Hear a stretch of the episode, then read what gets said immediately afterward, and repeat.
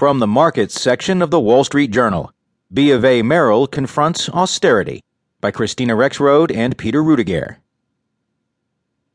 Thomas Montag rose to second in command at Bank of America Corp in large part by making his investment banking units consistently among the firm's most profitable. Now, as Mr. Montag's group struggles through its toughest patch in years, it gets a new mandate do more with less. Bank of America on Tuesday began laying off about 200 employees, all in Mr. Montag's trading and investment banking units, as Chief Executive Brian Moynihan makes good on his pledge from earlier this month that he would further reduce costs if results didn't improve.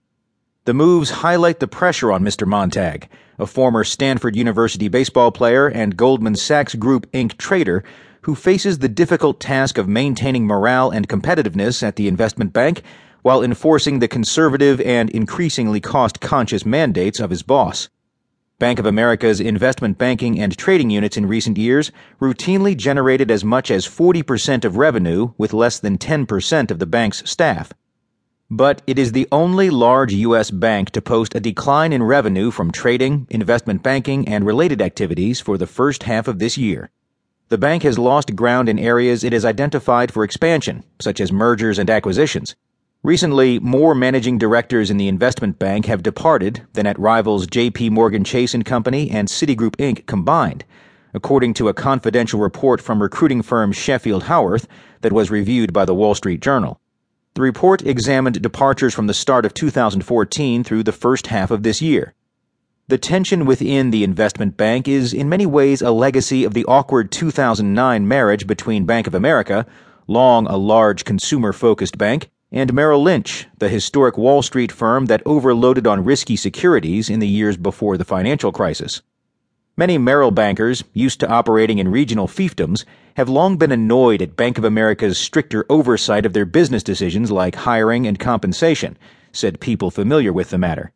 A few years ago, Mr. Montag supported an idea to call his units Merrill Lynch rather than their current title, Bank of America Merrill Lynch, people close to the situation said. Some bankers thought the Merrill Lynch brand would be more appealing to some clients.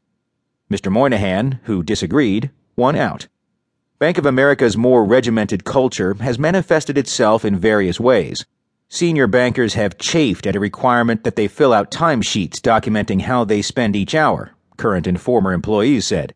The bank has also cut back on leveraged loans due to tougher regulatory scrutiny, even while some rivals pressed ahead. The bank said its caution is appropriate. In a memo earlier this year, Mr. Moynihan said Mr. Montag's global banking and global markets groups had struck the risk reward balance that is the new standard for our industry.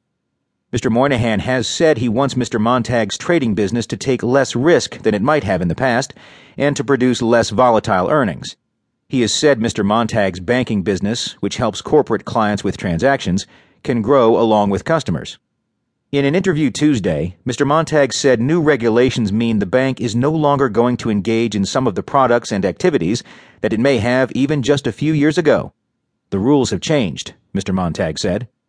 Mr. Moynihan won a proxy battle this month, enabling him to keep the title of chairman as well as CEO. But the firm has lagged behind peers on measures like stock performance and profits, and some analysts believe Mr. Moynihan's expense cutting strategy is starting to run out of steam. Mr. Montag, 58 years old, joined Bank of America when it bought Merrill, though he had been at Merrill only briefly at the time. People at the firm said he presents a personality contrast to Mr. Moynihan, a detail oriented workhorse who isn't known to be gregarious.